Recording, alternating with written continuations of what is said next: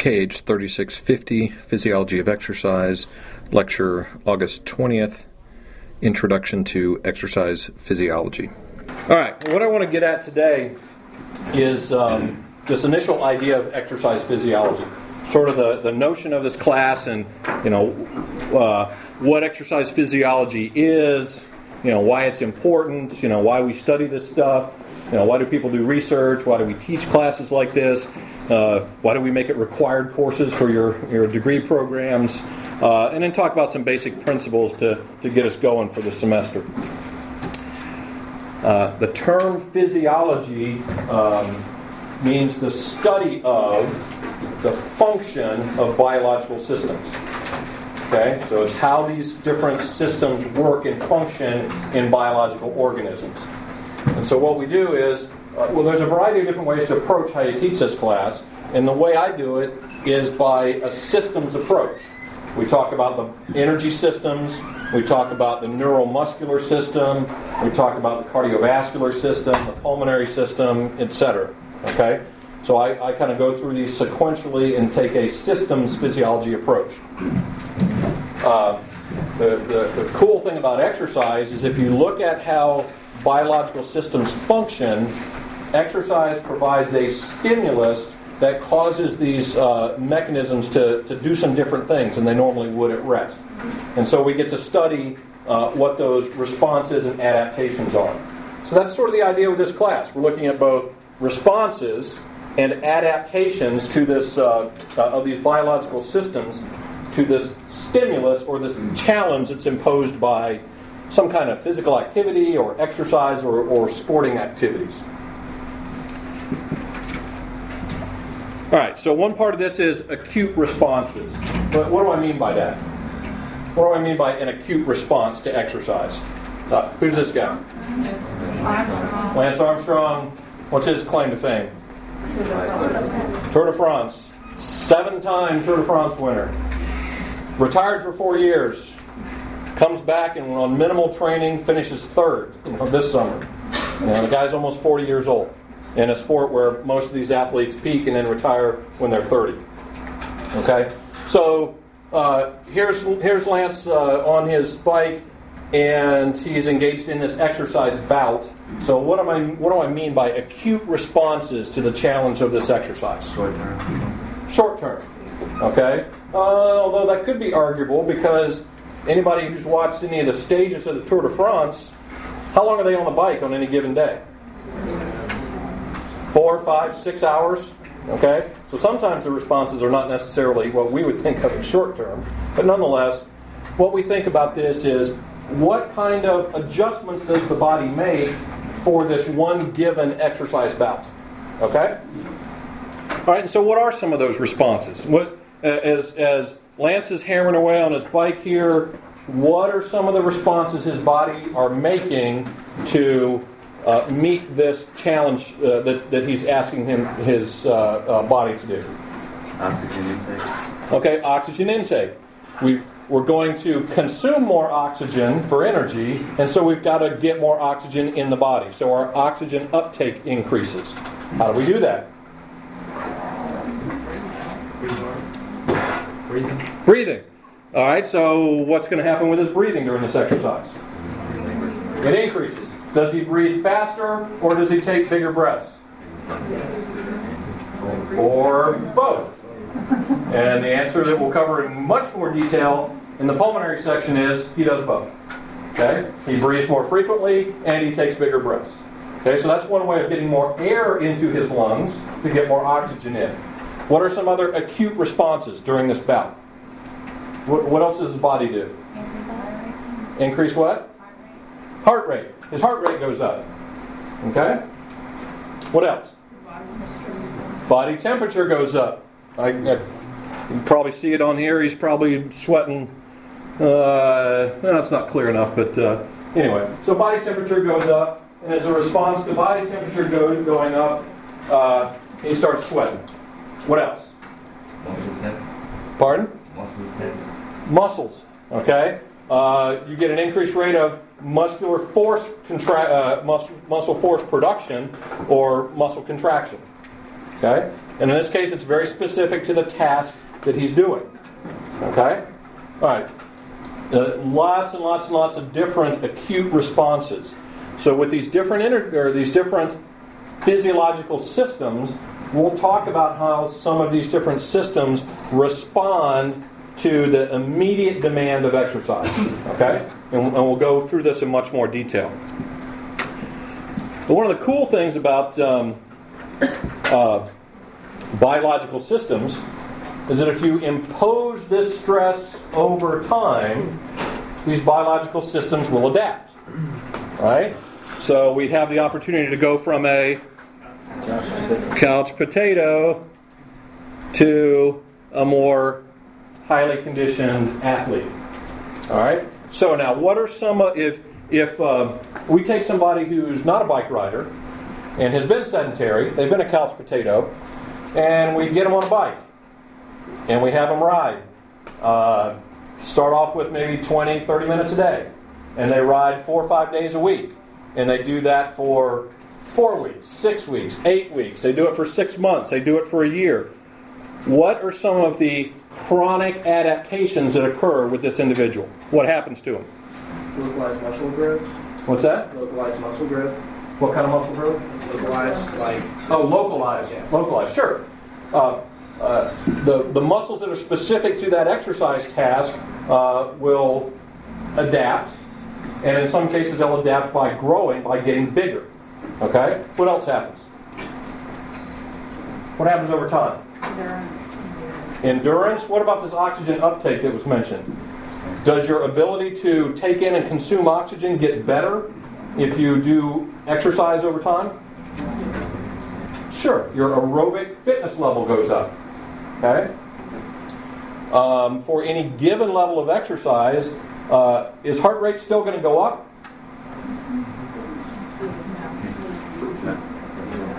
Not as much. Okay. For any given level of exercise, okay, if you're jogging a 10-minute mile,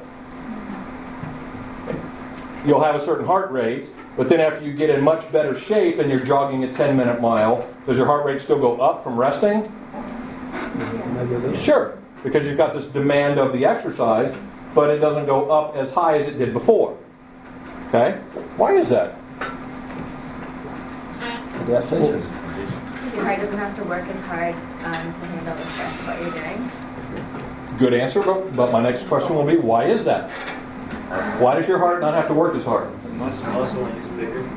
It's a muscle and it gets bigger. That's correct too. Your oxygen intake is more, so therefore there's more oxygen in the muscle. Okay, he's suggesting that your oxygen intake isn't as much, so there's not as much stress. That your maximal oxygen intake ability is higher. But for that same level of exercise, the amount of oxygen consumption you need is about the same. Okay? We'll go into more detail about this in, I don't know, about 7 or 8 weeks. But the short answer to that is that your heart does get bigger, but it gets bigger in a very specific way. So it gets bigger so that each time it beats, it pumps more blood. So for any given level of activity, it doesn't have to beat as many times. It can produce. It's like it's the same idea as that if you're trying to take water from one location to another, and you're doing it with a little Dixie cup, and then somebody gives you a big bucket, you don't have to make as many trips. Okay, same idea. All right. So lots of chronic adaptations that occur, and as we go through this course, we'll talk about not only responses to individual exercise bouts, but we'll also talk about the response, the adaptation that the body undergoes when you exercise regularly for some period of time. Okay. All right, well, there's a lot of different reasons why we study exercise physiology. The least of which is not necessarily to give people like me a job. Or to have specific requirements for certain degree programs, but there is some legitimacy to this particular topic and being very specific to exercise, and as we'll talk about, physical activity. whole lot of different reasons. One of the ways I like to characterize what I think are probably the three, large main ideas, I call basic science, athletic or physical performance, and then this notion of exercise and physical activity being related to your health. Okay, and so let's talk about each of those in turn. This notion of basic science really is rooted in this idea that it just makes good sense for us to have a good understanding of how our world works and how things within our world work and relate to each other. And that seems to make sense also with the human body. You know, how it works and functions just so that we have this knowledge. So some people refer to this idea of, knowledge for knowledge's sake. It's important just in its own right. So if we look at that idea, there's actually three folks that won Nobel Prizes for their work in medicine and science. And we can think of them as exercise physiologists, but they never would have described themselves this way. Okay? They were just interested in figuring out some of these initial ideas of how the body adapts and responds, these different systems in the body. Some of them were related to blood flow. How does the body so carefully control where blood goes in the body? Some of them were related to muscle contraction and how muscles work. Some were related to how we provide the fuel or the energy available to muscles for them to work properly. And so what these guys figured out is that exercise makes a great experimental intervention because it causes such a disruption to the body and the cell's normal way of doing things that it's a great way to study how those systems then adapt. So here's three good examples of people who were real formative basic scientists that help us gain a greater understanding of just how the body works. Now, we've been talking since Tuesday about a couple of big world records that were broken. Did they run the 200 final yet? That's tonight? Okay. It could be interesting. It could be another new world record to talk about in lab tomorrow. And Usain Bolt could be following up on his double gold medal and world record in both events from last summer in Beijing. But basically, a lot of us get into this field, and it's actually one of the reasons I got into this field. I mean, I love sports. I've played sports most of my life, and I'm always fascinated by this idea of human performance. What are we capable of doing? It's sort of captured in this Olympic motto of "Sidious, Altius, Fortius," which means faster, higher, stronger. Okay, always trying to improve, whether it's in a given sport or some other activity. My undergraduate degree is actually in zoology, so I studied a lot of different comparative physiology of different animals. And one of the things that I started to recognize was how interesting humans are as an animal, because we're not the fastest animal on the planet. We're also not the best endurance athlete on the planet. But if we look at the range of capabilities of humans from speed to endurance, it's pretty remarkable for a single species to have the range of physical capability that we have. And of course, that's certainly represented by just this past week, our new world record holder. And let's see if we can... Let's see if we can bring up.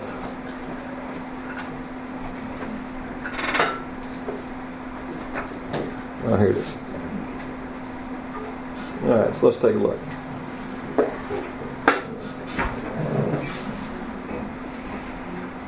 Can go for us?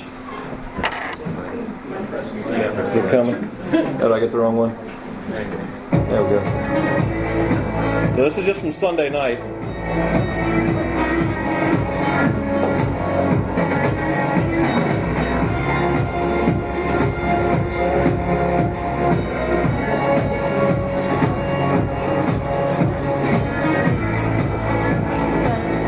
I want you to recognize these These are the fastest 8 men in the world, and I want you to look at the difference here.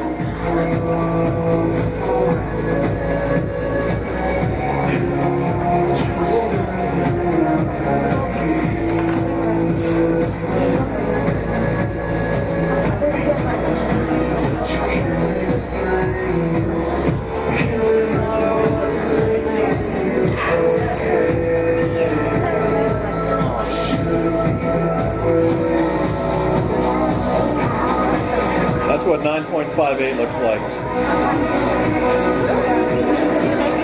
He's still going. He's going all the way around. When you get going that fast, it takes you a while to slow down. You're like jogging. The camera guy's hauling ass. Okay, so that's Usain Bolt.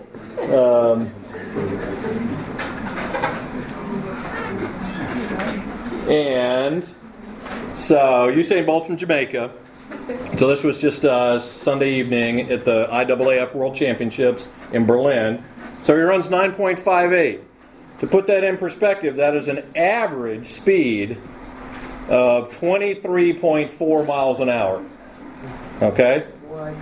Average speed of almost 24 miles an hour. If we want to look at our women's record holder, and actually this is interesting because this is an old record since 1988, Florence Griffith Joyner set the women's world record of 10.49, which is over 21 miles an hour as an average velocity. So we've got the ability to produce large amounts of power in a short period of time and generate lots of speed. But on the other hand, if you look at endurance, this is kind of ironic. Berlin, I guess, is a place to really run fast because at about the time this class was getting going last fall, so and towards the end of September, just in 2008, Haile Gebrselassie ran the Berlin Marathon, first man ever under 2 hours and 4 minutes, 2 hours, 3 minutes, 59 seconds. Somebody tell me the exact distance of an official marathon. 26 miles, 0.2 or 385 yards, okay? 26 miles, 385 yards, okay? That is an average pace of just under 4 minutes and 45 seconds per mile for 26 consecutive miles. I would wager that, although it looks like we got a couple of athletes in here, I would wager if we took this entire class to the track and I added some motivation by making your grade based on how fast you could run 1 mile, I would wager the vast majority of the class would not be able to come in under 4 minutes and 45 seconds. 1 mile. Okay. The men's world record holder was able to string 26 of those in a row together. Okay. Female world record marathon runner, not too far behind that. 2 hours and 15 minutes and change. That's just a little over 5 minutes per mile for 26 consecutive miles. Okay? So this is one of the things that's really interesting to me about exercise physiology because I've always liked and been interested in sports, and I've always, been kind of a science geek, always liked science. And so this is really a way of how you can look at science and combine that with the practical application of sports and exercise. We try to help athletes improve performance, skill, be able to acquire new skills. There's just lots of interesting things to do. And it's not just athletic and sports performance. I'll get to that in a second. But if you look at just some of the things that, quick examples. It used to be in internationally governed marathon competitions, they actually limited where and how often you could have water stations because they actually thought it once upon a time that consuming too much fluid during a marathon was not good for you. And so one of the things that research and exercise science has figured out that by manipulating your diet can help your performance, by taking in sports drinks or taking in fluids to help reduce dehydration and heat acclimation, are important things that help athletes improve their performance. As the field continues, we find out now that it's even more subtle than that. That if the event is really long, like a triathlon, you got to be careful about how much and what type of fluid you take in because of how much you're sweating over long periods of time. And we'll get to that, each of these in turn along through the semester. Strength and power sports, we've helped athletes with things like creatine loading, plyometric training, a variety of different things. So these are just some examples. Now, we tend to think about sports specifically in terms of human performance, but there's lots of other agencies and people and places that are interested in how humans perform. Interestingly, the first, what you could think of as exercise physiology lab in this country, was established at Harvard back in the 1920s, and it was called the Harvard Fatigue Lab. It was actually a collaboration between the Harvard Medical School and the Harvard School of Business. Why on earth would a business school be interested in how humans perform physically in the 1920s?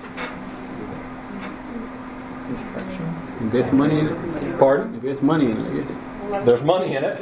Okay. How does that work with laboring? Right. What was the state of industry in the 1920s in this country? Were there robotics that people sat and just pushed a button while a robot welded things together? No, it was mostly manual labor oriented, and so they did lots of studies looking at not athletic performance as we think about it, but a physical performance of people really in these kind of industrial type jobs. Okay? And that work goes on today. We've actually had some faculty in our department that has done some work on ergonomics of box lifting, particularly when you don't know exactly how much that box weighs. And that has particular interest to companies like UPS that are located, right here in Atlanta, because there's lots of, injury potential and also ability to either enhance or detract from your company's productivity based on that person's physical performance. The military has a long vested interest in physical performance, okay? Because no matter how automated, you've got the drones and the smart bombs and all that kind of stuff. Unfortunately, armed conflict in the world most often comes down to people doing physical tasks, okay? And so the military has a vested interest in making sure that our soldiers are both physically fit and trained appropriately for the tasks that they have to sometimes do in real extremes of environmental situations. So lots of different interests in human physical performance. Okay. Now, this last one, some of you who had the intro class this past spring have heard some of this information. And in fact, if you look at probably where the largest portion of the job market in this field is, it lies in this area right here.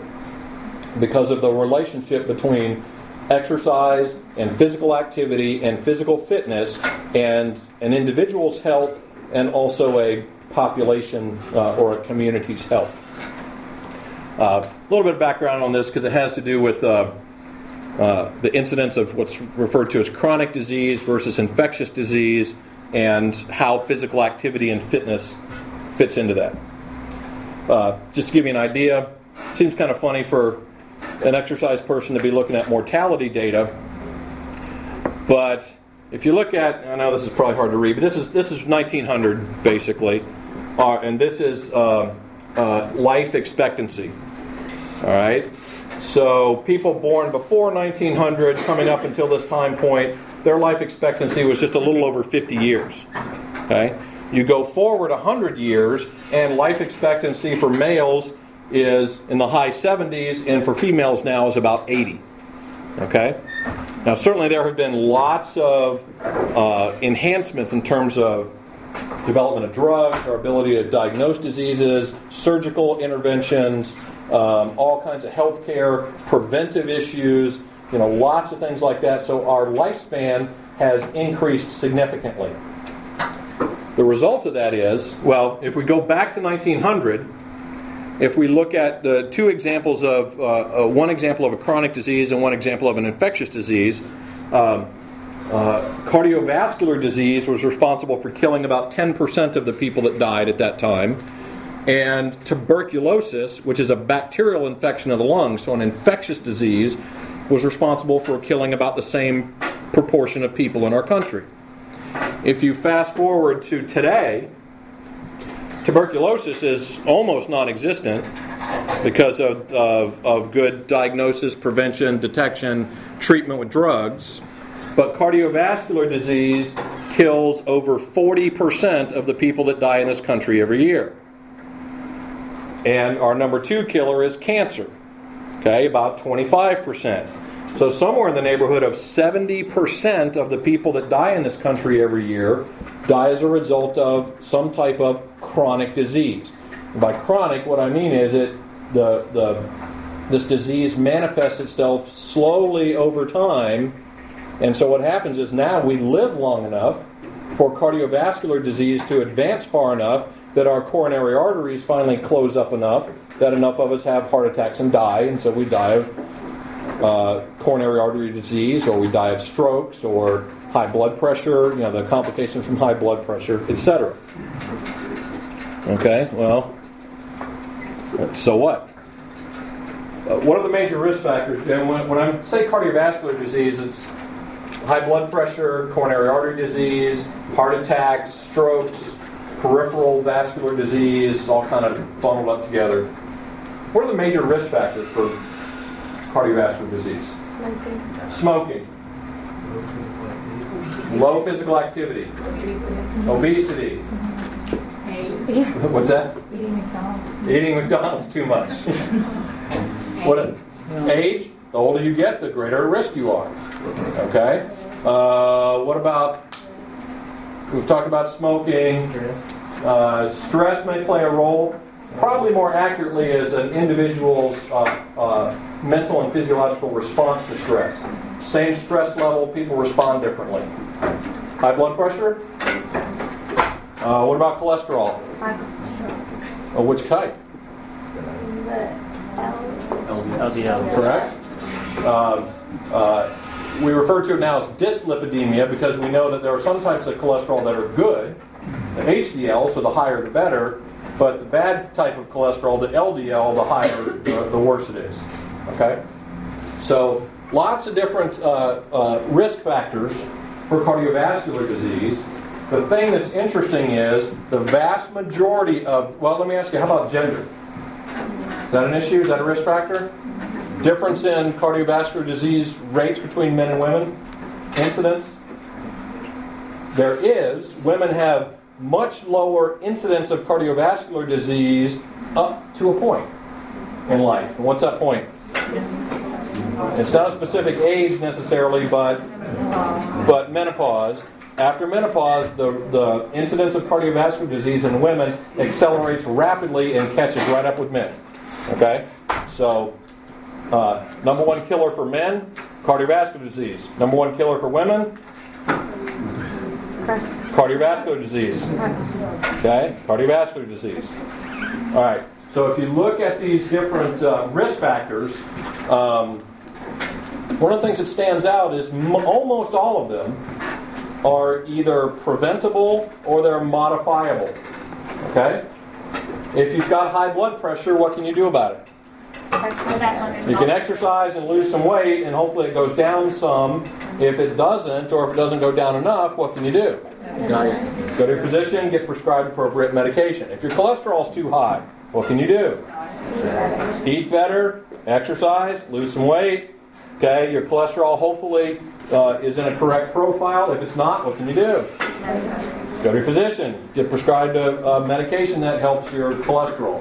Okay. So most of these things are preventable or modifiable, and as it turns out, exercise, physical activity, along with other things like diet and weight and fat loss have an important role. Now, Cancer. We tend to think of cancer as something that you get, okay? That's something that is of unknown origin, that maybe you, when cell phones started becoming, used by everybody, it was brain cancer, right? You talk too much on your cell phone, you're going to get brain cancer. If that's the case, my 13-year-old should be dead already, right? If you live near high power lines, okay? If you eat foods with that have some pesticide residue on it, okay? There are lots of risk factors related to cancers, but the top 5 cancers, according to the mortality statistics, are what 5 forms of cancer? Take a shot at them. Skin, prostate, breast, colorectal, lung cancer. Those are the top 5. Okay? Now let's think about this. What are the major risk factors? Skin cancer. Sun exposure. Lung cancer. Smoking. Okay? And mixed with these other cancers, they're one of both diet and exercise, physical activity, or levels of physical fitness are also associated with some of these other major forms of cancer. Okay, so if you look at the cancers that are responsible for the largest mortality, and you look at the risk factors for those, it's the same story that we get with cardiovascular disease. The risk factors are largely preventable or modifiable. Okay? So basically what happens is, as a society, we tend to focus on the tragedy of the day. An airplane crash that, and I don't mean to make light of any, horrible tragedies, but we focus on things where, a certain number of people have died, and yet in our country, based on our annual mortality statistics, every minute of every day of the year, somebody is dying from a heart attack, from cardiovascular disease. Okay? So it is so commonplace now, we all either have somebody in our family or we know somebody. It is so commonplace that we almost become immune to it. And in fact, it's by far the largest cause of mortality in our country. All right, so why are we talking about this? Because I want to find out, does exercise or physical activity have a positive impact on health? Are people that are in better shape or people that have higher levels of physical fitness, are they healthier than people that aren't? And if the answer to these are yes, how do we know this to be true? Anybody see Time magazine a week or two ago? You don't have time, right? You're studying your exercise physiology. Cover story of Time magazine was basically the thing was, exercise is no good for you.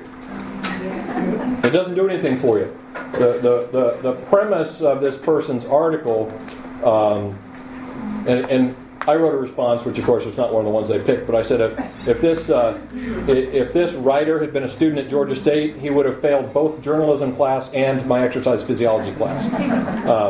His premise was, exercise actually makes you fatter, because when you exercise, you get hungrier, and so you eat more, and you actually gain more weight. And so my response, of course, was, well, what were his credentials? He's a writer. My response was, this guy should be the fattest guy in the world. Okay? Because he runs, in his training and preparation for this type of marathon, this guy runs probably 120 miles a week. All right? So, anyway, it didn't get published. All right, so we didn't... what do we know about this stuff?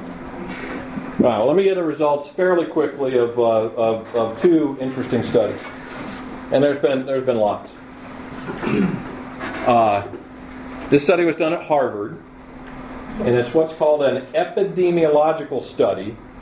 It's different from what we talked about on Tuesday. This is not a study where they did some intervention, because if you were going to do a controlled study, you'd take 2 groups of people. you'd have some people exercise and some people not exercise, and you'd follow them for 50 years and see who died first. Okay, you know, we obviously can't do those kinds of studies, or at least can't do them easily. So what this study did was, this was done by a guy named Ralph Paffenbarger, who at that time was on the faculty at Harvard, and they surveyed Harvard alumni, and they asked them a whole variety of things. Did they play sports when they were in college? You know, did they have any health problems? So on and so forth. But one of the things that they did was they asked them about diagnosed diseases, smoking habits, and then how much physical activity they typically get. And they asked them to break it down by how many city blocks do you typically walk a day, how many flights of stairs, do you play any sports? I guess Harvard alumni, this was like squash or something, I don't know. Diseases their parents had, polo maybe, where really the horse seems to exercise more than the humans. Parental diseases, those sorts of things. They had records of their college physical exams and some other information. And then for people that died over the course of this study, they got death certificates to look at the actual cause of death. The study was interesting for a variety of reasons. Number one, it was a huge subject population. It was almost 17,000 people. Okay? And typically when you do survey research like this, you identify your population, you send out your surveys, and you just get on your knees and pray that you get maybe 10% of them back. Okay, this study got about a 75% response rate, which is huge. So lots of good elements to this study. And what they did with the physical activity information is they took some calculations and converted their self-reported physical activity to how many calories do I burn a week. Okay, in my typical daily week's activities, how many calories in physical activity do I burn? And so what they did is they found out that for the couch potatoes, the people that were getting less than 500 kilocalories of activity a week, about 40% of those had died from cardiovascular disease, okay? Which is pretty close to what we saw with the overall U.S. population.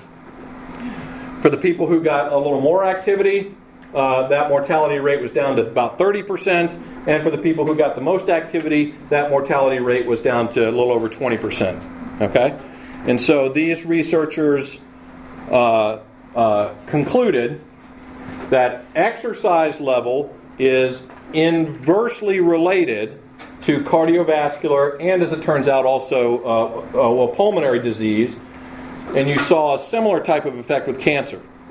Okay, cancer in the general population, about 25%. Cancer in the Harvard population, about 25, 26%.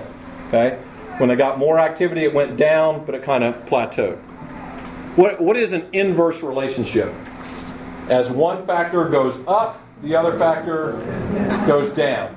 So what's the factor that went up here? The amount of calories burned or physical activity. And so then what went down? Mortality from cardiovascular disease. Okay? So this is a relationship. Okay? It's not cause and effect, it's a relationship. Now, part of the problem with this study, and every study has its limitations, so I'm not criticizing, this is a landmark study, but you know, who went to Harvard between 1916 and 1950? Is this a good reflection of our population as a country? No, this was all rich white guys, right? I mean, that's who could afford to go to Harvard at that time. They were all men, because women didn't go to Harvard at that particular time, and very much upper socioeconomic status. Okay, so an Air Force physician named Ken Cooper, when he retired from the Air Force, he had a particular interest in exercise. And in particular, the relationship between exercise and health. And pretty bright guy. In fact, you know, if you use the term aerobic in relation to exercise, he's the guy who sort of coined the term aerobics. All right. He started a three-pronged organization just outside of Dallas. There's a medical clinic, the Cooper Clinic. There is a foundation that raises money and helps support the clinic. And there is a research institute. and they all, you know, function and work together. He had the, what I think is the brilliant idea, that if you brought people into your clinic to have a complete physical done and do a complete physical fitness assessment on them, including a maximal exercise test, and then you're going to help prescribe, you know, diet and exercise and all that kind of stuff, why don't we keep all of that information so that we can study these folks over long periods of time? So that's what their research institute does. And essentially, in 1989, they took a big portion of that data and were able to report results on over 13,000 people. Now, the major advancement in this study and the previous one is the Harvard alumni study. They sent questionnaires and they asked people to fill out how much exercise they get. What happens when you ask people how much exercise they get? They lie.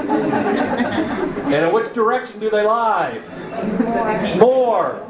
And if you ask them what they eat, what do? Lie. They lie. And in which direction? Usually less. Okay? So, you know, it's a valid technique, but you got to recognize the limitations of self-report information. Okay?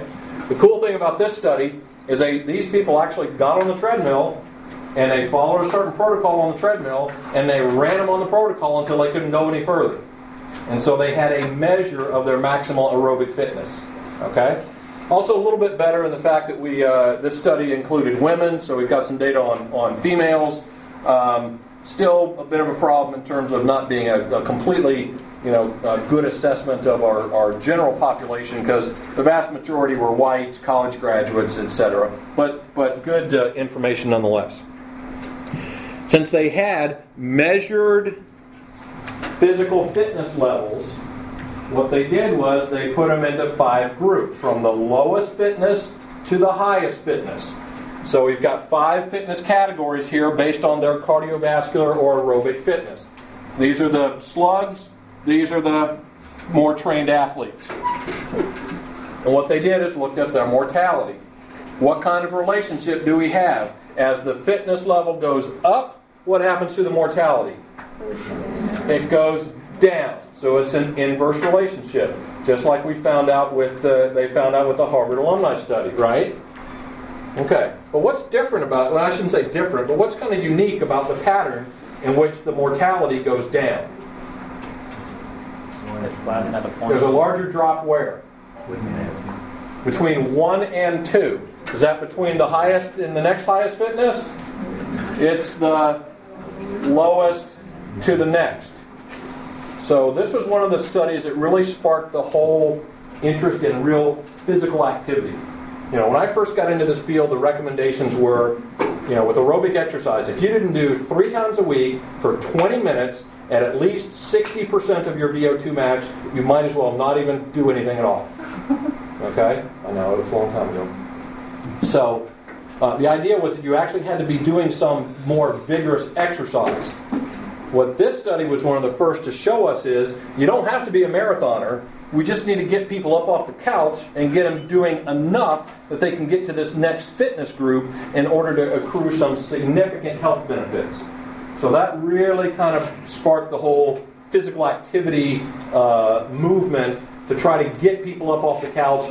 And even if it's not what you tend to think of as exercise, if you're out moving and doing something, it's better than doing nothing. All right. And so Blair and his colleagues, their conclusion was that we get this inverse relationship and it's between, in this case, measured physical fitness levels and mortality, and in both males and females. So we've got a little better picture now. Okay. So that's this notion of physical activity. Okay? That it's the body moving by muscles contracting, that you're out doing something that causes your energy expenditure to go up. So you may not think about it as specifically as exercise, which might be targeted towards some specific component of fitness like strength, aerobic fitness, flexibility, etc. But we want people to get out, you know, we want kids to be active. You know, we want to turn off the Wii and kick their little butts out the door and make them go play outside. Because if you actually turn that stuff off and make them go outside, you don't even have to give them any direction, really. Pretty soon they're running around and being physically active. With adults, we want people to not buy leaf blowers. We want you to buy a rake and actually rake the leaves yourself. Okay? We want you to use the original people movers, you know, and not stand on the thing at the airport, you know, while it moves you down the concourse. Okay? So we want people to do things to be more physically active. We also want people to exercise, but you know, we'll get into that in a little bit more detail. Okay. So those are our three broad areas of why exercise physiology is important, and it's important to study. Basic science, knowledge for its own sake. It's kind of like, it's a little bit dated for you guys, but an all-time classic movie, Animal House. You know, it was set at the mythical Faber College, and there's a scene in there where they're walking across campus, and they've got a big statue of the founder of Faber College, and the engraving on the base of his statue is "Knowledge is good." You know, so that's the idea, that we knowledge for its own sake.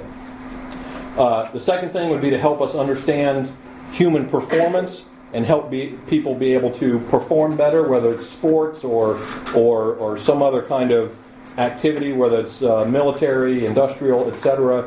And third is there's a close relationship between physical activity, physical fitness, and health. All right?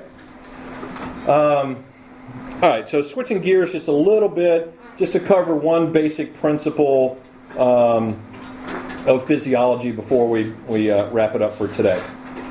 I want to talk about this biological principle of homeostasis, and then briefly how biological systems change and then react to different stimuli.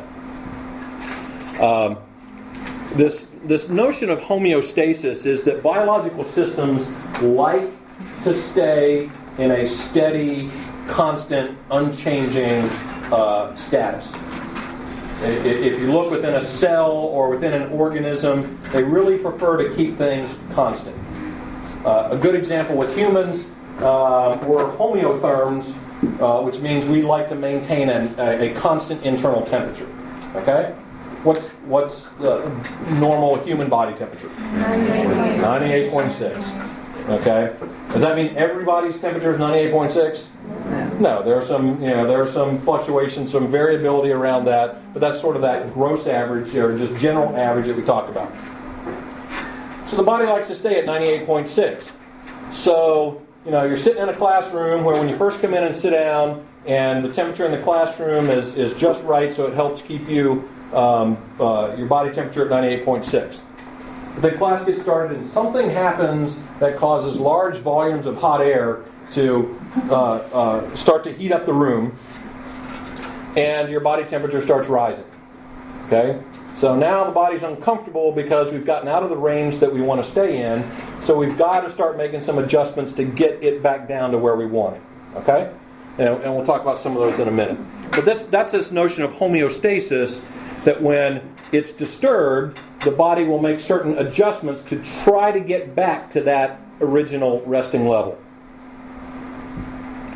Kind of following the temperature example in a non-biological way, the heating, ventilation, air conditioning system works like that. You've got a set temperature.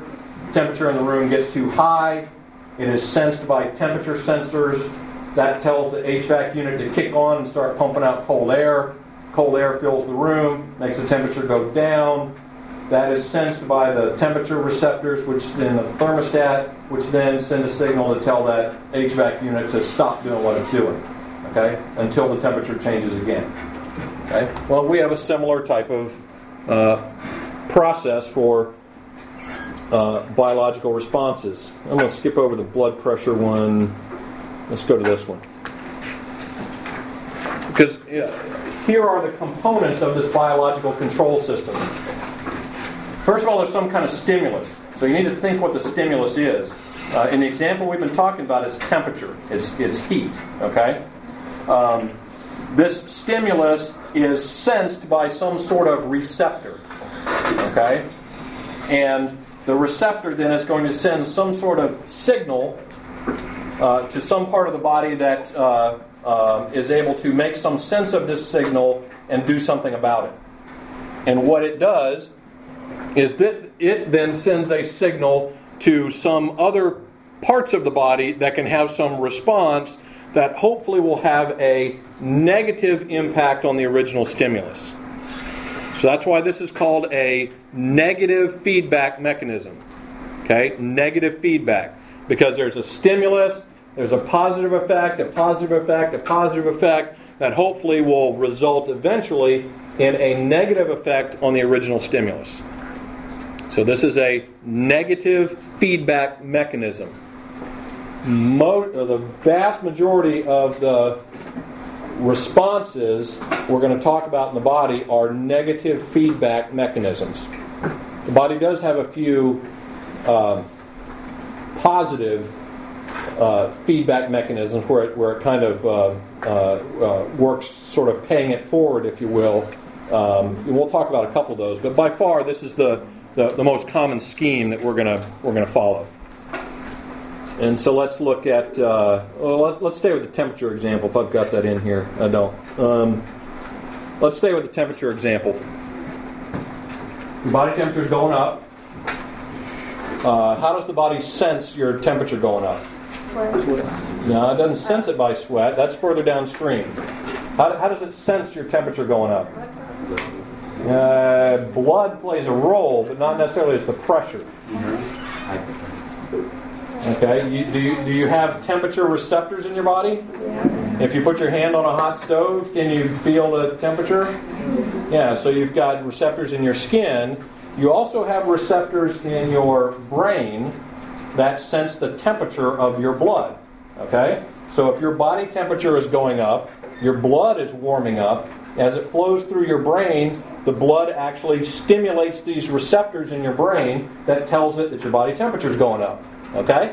So, there is a temperature regulation center in the hypothalamus in your brain that then will start to send some signals out to the body to try to deal with this rising temperature. So now what happens? Sweat. One of the responses is to sweat. You put water out on the surface of your skin with the hopes that that water will evaporate and take away some of the heat from the body. Okay? So that's one of our two major responses to overheating. What's the other one?